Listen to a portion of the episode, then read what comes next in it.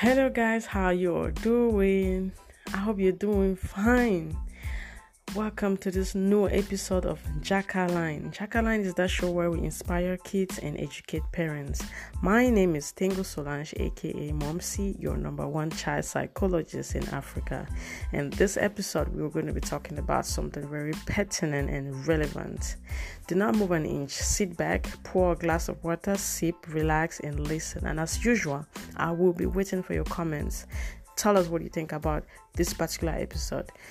This episode will be sharing with you a true life story. So I'm going to be reading a story out to you. I actually shared the story on our Facebook page, Jackaline TV, and there's a long write up, and some people are kind of lazy when it comes to reading. So I decided to read the story for you on this episode of Jackaline. So I'm your reader. I hope I did a great job. Listen attentively and I'm waiting for your reactions in the comment section.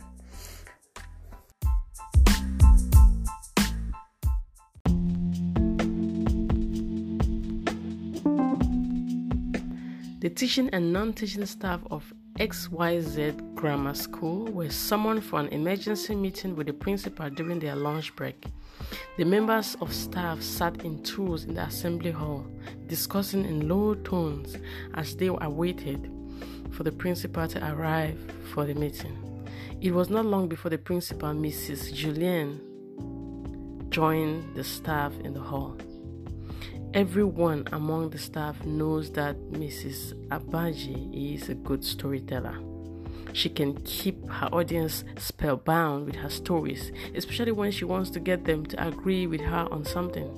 Mama Abaji, as she's properly called, can make a story out of any and everything. But there was something about her story this afternoon. It lacked the usual enthusiasm and boisterous energy with which she told her stories to capture the attention of her listeners. There was a kind of sobriety in her tone and body language as she carefully picked her words before her subordinates. Another thing her listeners quickly observed was that before she started telling the story, she got herself seated up a handkerchief from her bag as if she was preparing to break an unpalatable news to them. When she was sure that all eyes were on her and that she had gotten the attention of everyone, she slowly proceeded with her story thus. Good afternoon, ladies and gentlemen. I guess most of you know why I call this meeting, but in case you do not know, I will tell you now, it is with heavy heart I want to confirm to you that the news that filtered in when we came to school this morning has been confirmed and verified and found to be true. There were rumors this morning that we lost one of our students yesterday evening. Well, I want to tell you that it is no longer rumor, it is now truth. It has been verified. I went to their house this morning and saw things for myself, and the truth is that Abiola, our assistant head girl, died yesterday at night. If you saw her yesterday evening, as I did, when we had a meeting with the prefects, that was the last time you would see her alive. They were groaning, weeping, bitter cries, etc., among the staff. Both men and women broke down in tears, by the way. Some were already crying even before the principal made the announcement. Abiola was such a nice girl that all who knew her could not hold back their tears. But what really happened to Abiola? The principal continued her story. From what I gathered, when I went to their home this morning, Abiola committed suicide in her room last night. The mom went to her room after their morning prayer to find out why she did not come out for the usual family prayers and found her stone dead. At this juncture, the principal could not hold it further and had to make use of her handkerchief in her hands as she buried her face on the table, more weeping, sighing, sobbing among the staff.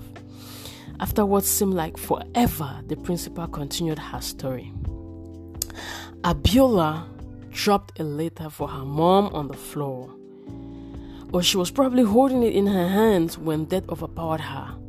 In the letter, she appreciated her mom for all she did to take care of her and her younger brother since their father died five years ago. She acknowledged that her mom really worked hard to make sure that she and her brother were enrolled in the best school around and that they lacked nothing which could make them feel the absence of their dad. Why then did Abiola take her life? Someone asked.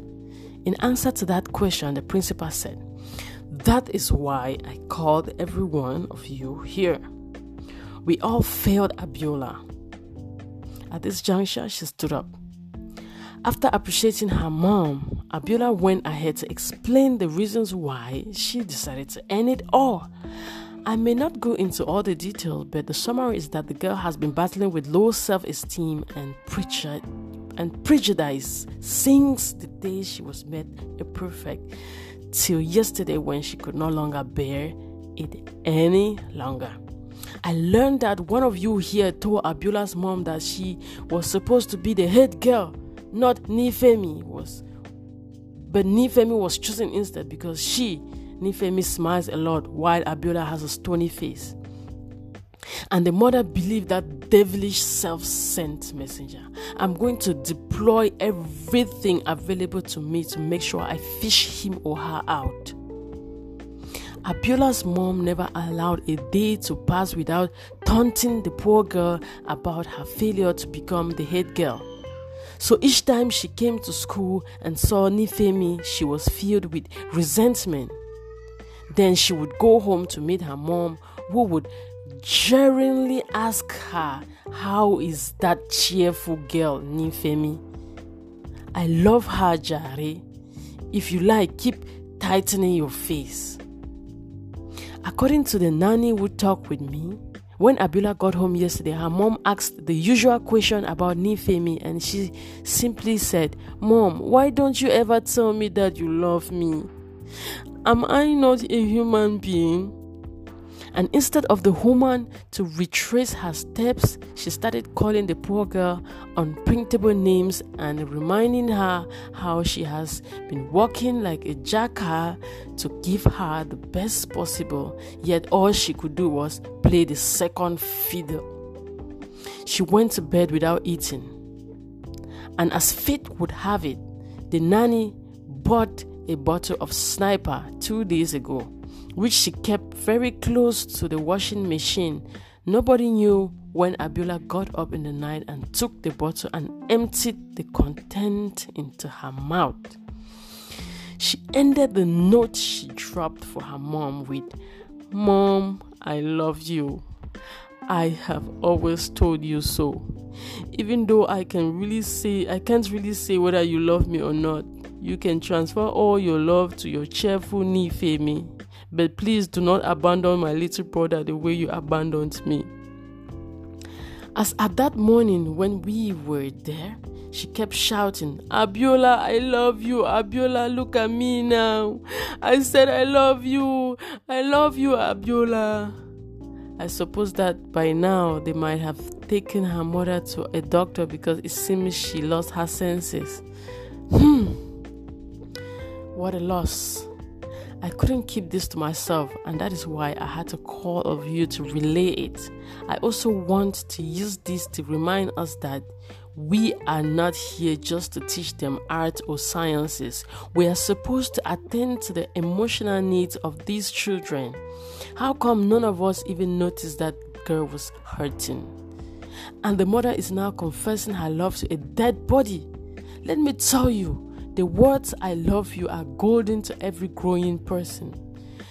May you not utter those golden words to a ghost as Abiola's mother is doing right now. The principal ended her story thus, and other things followed, which I would not bother my readers with. I want to ask every parent or teacher reading this piece do you know that those three words are golden to every child? Are you using them wisely or are you waiting to use them for a ghost? I pray you will not tell your son or daughter that you love them when it is already too late. You can ask, you can talk about any issue you have with your child. No one is irredeemable. if you know what to do and what to say, let's talk about it now. Come on, my fellow African parents. That in particular, make it a duty to use the words I love you, I love you to your daughters in such a way that when they grow up, it's not going to be such a big deal when boys start telling them that I love you.